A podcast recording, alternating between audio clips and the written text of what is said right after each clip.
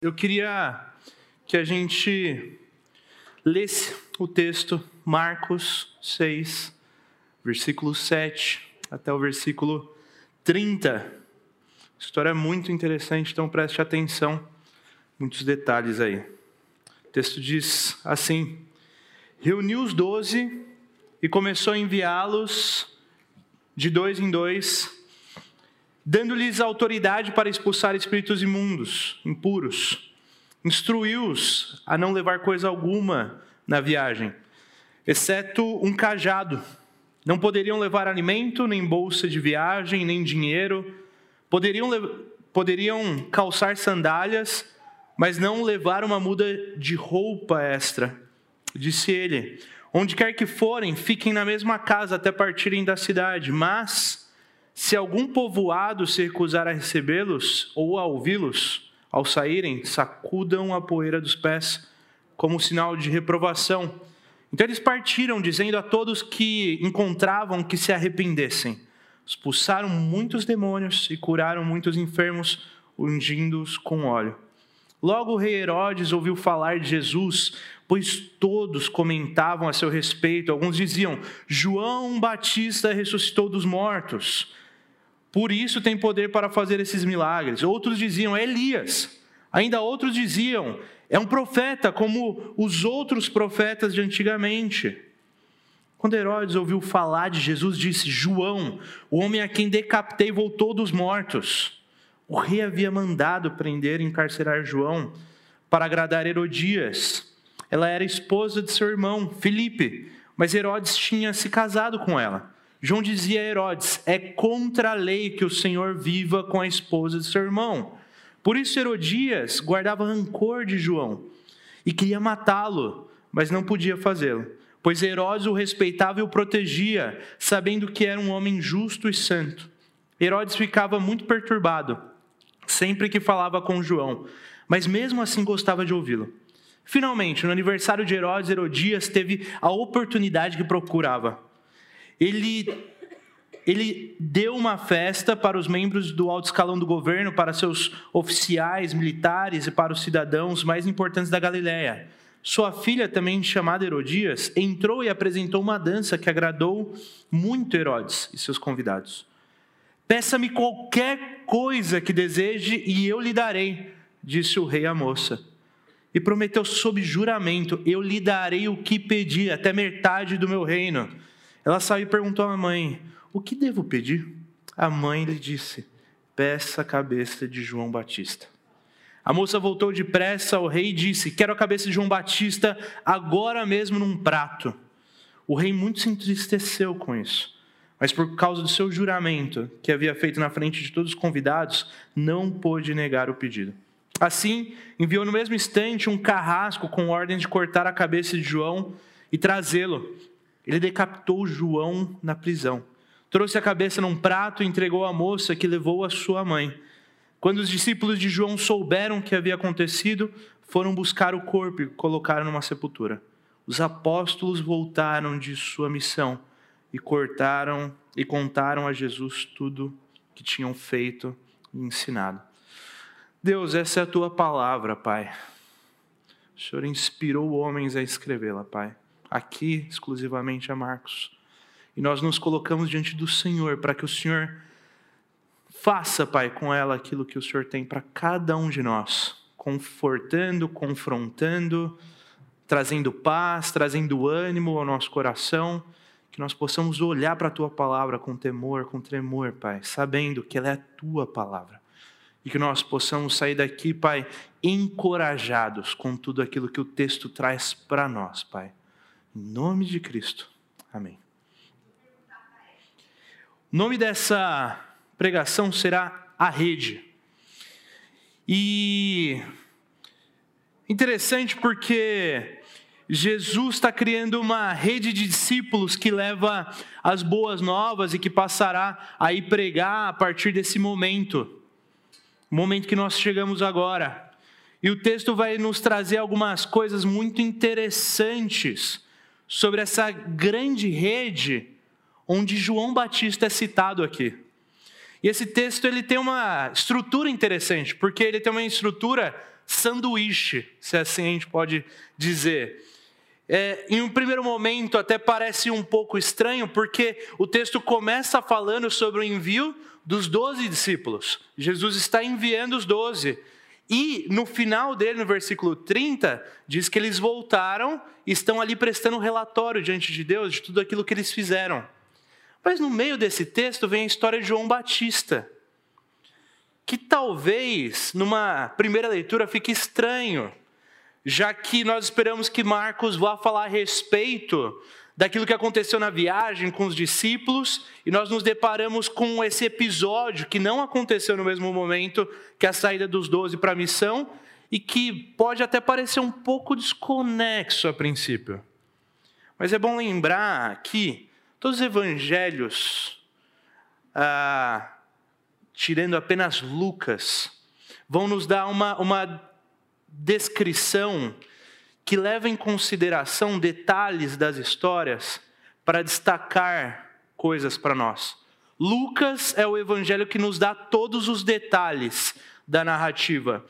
Mas os outros evangelhos vão ter um foco teológico, destacar verdades específicas que estão ali nas histórias, no texto, na narrativa. E isso leva a destacar uma parte da história em questão que vai contribuir com isso.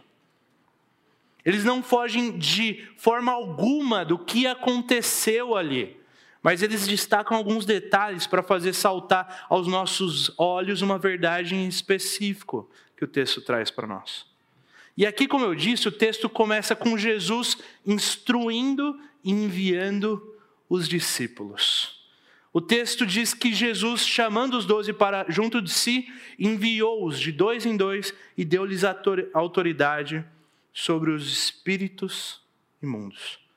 E a primeira coisa que fica evidente no texto, e aqui a primeira Jesuscidência aqui, nossa, junto com o ministério de proclamação, é que o discipulado envolve mão na massa. A vocação diz respeito a quem nós somos e o que nós fazemos, a forma como nós vamos. A mão na massa faz parte do discipulado e nós não podemos ficar olhando sem agir, ou seja, nós precisamos responder ao chamado de Deus para cada um de nós. E aqui nós precisamos fazer um adendo. O discipulado não diz respeito apenas à ação. Você pode se envolver com várias atividades eclesiásticas, você pode servir em vários ministérios e mesmo assim não ser um discípulo. Você pode participar de todas as salas de oração da CB Moema, em viagem missionária, e mesmo assim, você pode não ser um discípulo.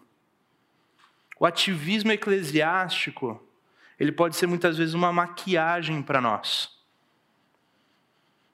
E aliás, é fácil olhar para pessoas e achar que elas amam a Deus porque servem, mas muitos servem sem o objetivo correto e sem uma busca autêntica por uma comunhão genuína com Cristo.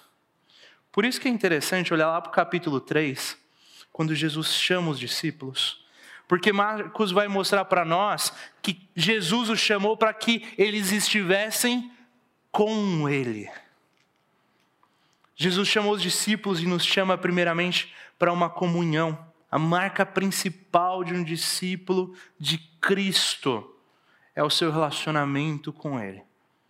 Nós precisamos nos relacionar com Cristo, nós precisamos caminhar com Cristo, nós precisamos admirá-lo, apreciá-lo, amá-lo acima de todas as coisas. E a partir do momento que nós começamos a caminhar nesse relacionamento com Ele, nós começaremos a ser transformados à imagem de Cristo, e o resultado disso será a ação. Tiago traz isso para nós. A ação é aquilo que aponta para a fé que nós temos.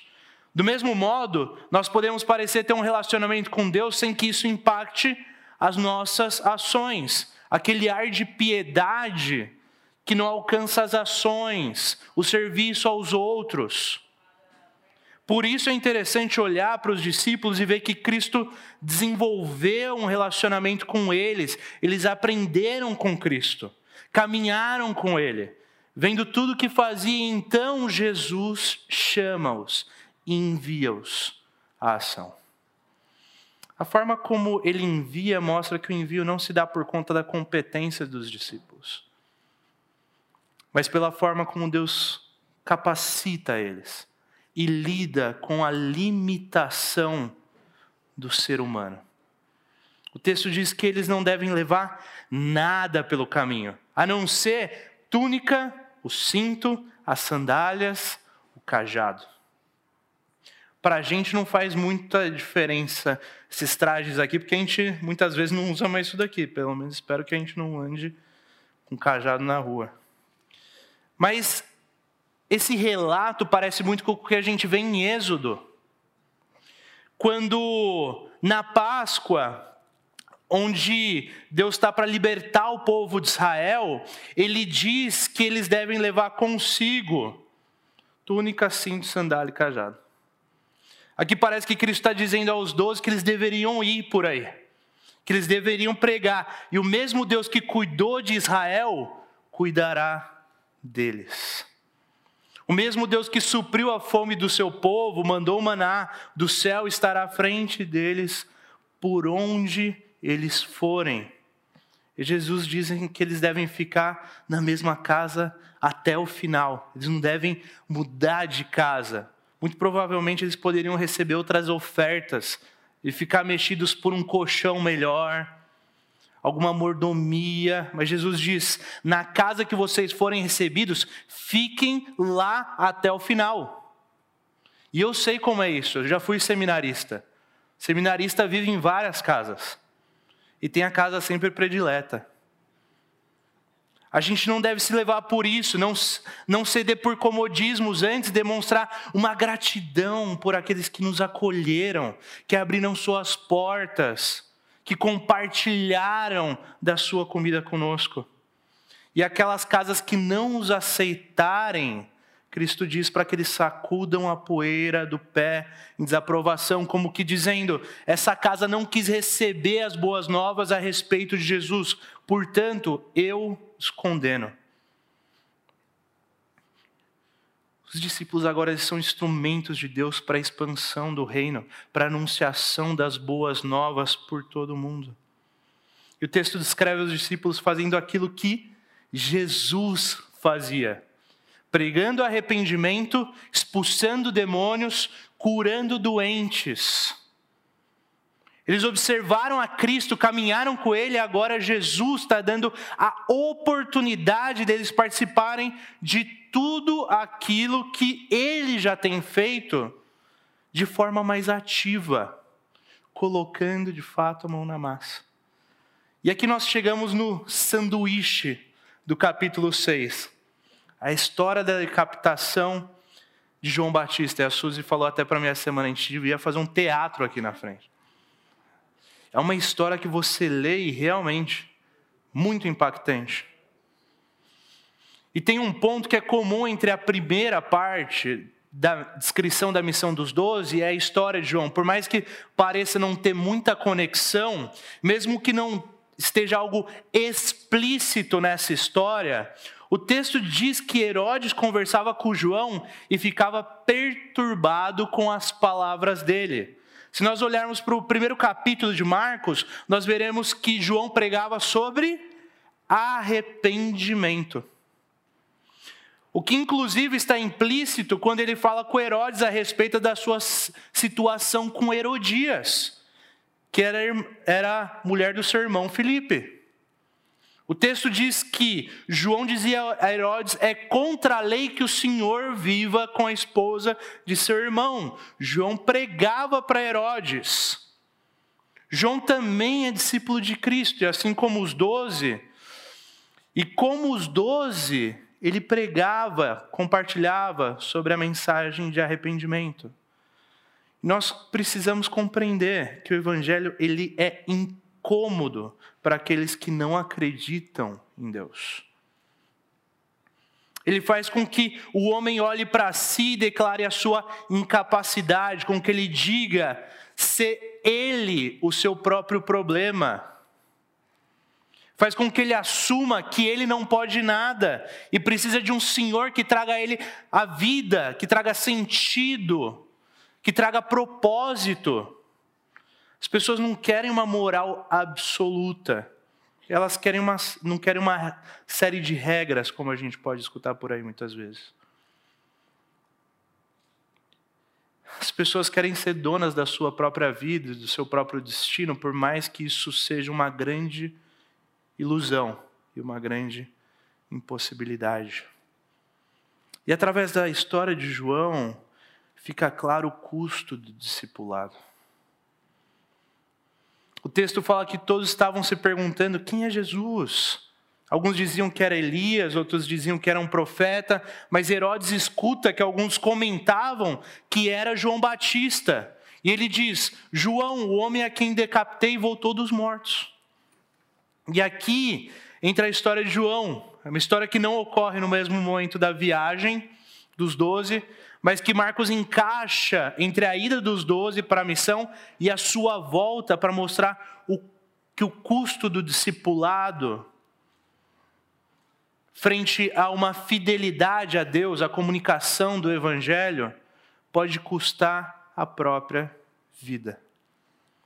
Isso porque João não se amedronta diante de Herodes e das consequências que ele poderia lidar por conta da afronta que o seu discurso levava consigo.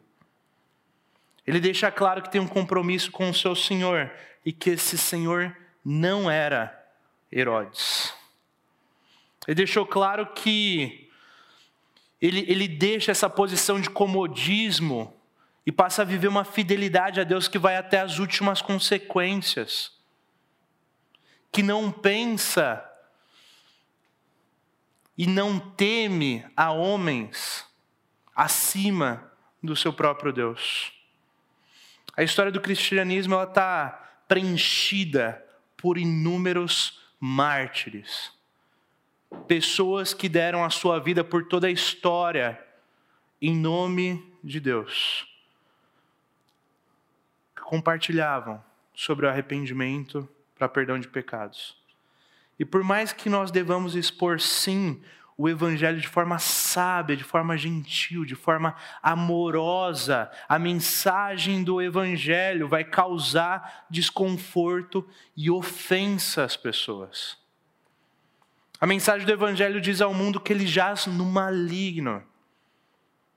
Olha nos olhos das pessoas e dizem que elas são pecadoras e que por mais que tenham ouro, prato, o mesmo conhecimento, se não tiverem a Deus, de nada isso serve.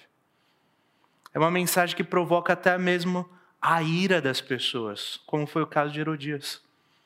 É uma mensagem que faz com que as pessoas saiam de uma posição confortável, onde elas são bonitas, e olhem para si como pecadoras, miseráveis, que carecem da glória de Deus. Mas, como discípulos de Cristo, nós devemos estar dispostos a ir até as últimas consequências para propagar a mensagem daquele que nos chamou das trevas para a sua maravilhosa luz. Dietrich Bonhoeffer, desculpa a pronúncia errada aí, o pessoal que faz. Tem que perguntar para o Bob depois. Mas alguém que escreveu bastante a respeito de discipulado diz o seguinte: o discipulado é de graça, mas lhe custará a vida. O discipulado é de graça, mas te custará a vida. Será que nós estamos dispostos a pagar o preço como João fez?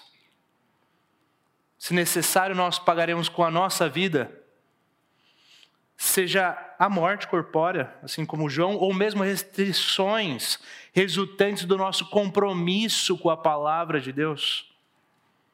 Irmãos, nós não devemos pensar em momento algum que nós temos força para isso. Mas é necessário que nós tenhamos bom ânimo e confiemos em Jesus, porque Ele mesmo disse: Ele venceu o mundo. E esse é o nosso último ponto. É Cristo quem nos capacita para a ação. O versículo 30, que fecha o sanduíche do capítulo 6, diz que os apóstolos voltaram de sua missão e contaram a Jesus tudo o que tinham feito ensinado. Isso quer dizer que eles concluíram a missão, Ela foi possível, eles conseguiram. Cristo é aquele que nos leva a completar o nosso chamado, a nossa missão, a nossa vocação. Ele é o maior interessado em nos usar e nos suprir para que nós sejamos bons comunicadores das boas novas. Não se trata de nós, da nossa oratória, suficiência, mas da nossa incapacidade que permite que o poder de Deus se aperfeiçoe nas nossas fraquezas. A história é repleta de pessoas que foram usadas por Deus apesar das suas limitações, apesar dos seus medos. Cristo ele chama pescadores para serem seus discípulos e torna-os pescadores de homens. Homens que pregam, que ensinam, que expulsam demônios, que curam pessoas em seu nome. Eles eram pessoas comuns, eles tinham as suas limitações, mas Deus usa homens comuns para fazer o incomum. Ele usa ordinários para que através dele o extraordinário se apresente a nós. Aqueles homens deixaram as redes para que através deles Cristo criasse a sua própria rede. Onde a pregação sobre a salvação chegasse a cada vez mais pessoas. E é Deus quem guiará as nossas vidas, que nos munirá com tudo aquilo que é necessário para que nós possamos ir e falar a respeito dele. A maioria das pessoas que não falam sobre Deus são tomadas por um temor a homem. Pelo medo de como serão vistas ou do que as pessoas falarão a seu respeito, mas que nós tenhamos a mesma coragem de João e o entendimento que Deus nos usará, assim como ele fez com os discípulos. Basta nós nos colocarmos à disposição e partirmos para a prática. Portanto, esse texto nos ensina algumas coisas para nós irmos para casa com isso em mente. A primeira coisa, o discipulado envolve mão na massa. E isso é resultado da comunhão que nós temos com Jesus. Busca a Deus e práticas são estão intimamente interligados. Não existe uma prática genuína sem busca, e não existe uma busca autêntica que não gere uma prática. À medida que nós caminharmos com Cristo, observando o Evangelho e vendo como Deus nos perdoou através da cruz, nós seremos levados a uma prática. E ela será consequência Assim como diz Filipenses 2, 4 a 8. Não atende cada um para o que é propriamente seu, mas cada qual também para o que é dos outros, de sorte que haja em vós o mesmo sentimento que houve também em Cristo, que sendo em forma de Deus não teve por usurpação ser igual a Deus, mas esvaziou-se a si mesmo, tomando a forma de servo, fazendo-se semelhante aos homens, e achado na forma de homem, humilhou-se a si mesmo, sendo obediente até a morte e morte de cruz. Tenham em vós a mesma postura, a mesma condição que Cristo teve, tomando a forma de servo.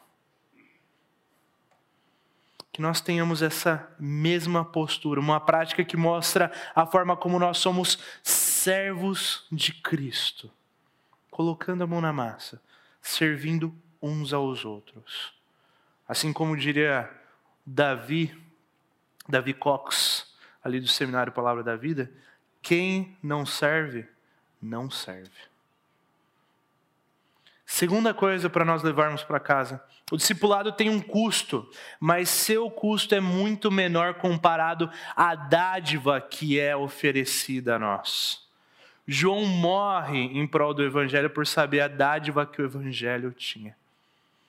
Ele tem a convicção que a morte vale a pena, porque assim como Paulo, ele acreditava que viver é Cristo e morrer é lucro. Você irá enfrentar dificuldades e desafios como discípulo de Cristo. O Evangelho não te promete uma vida fácil, tranquila, sem problemas.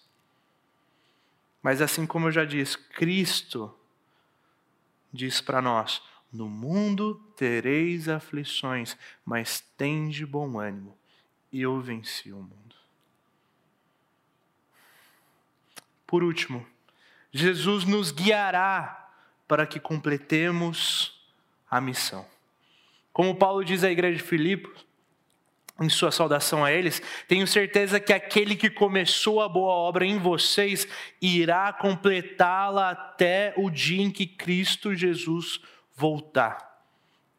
Amém?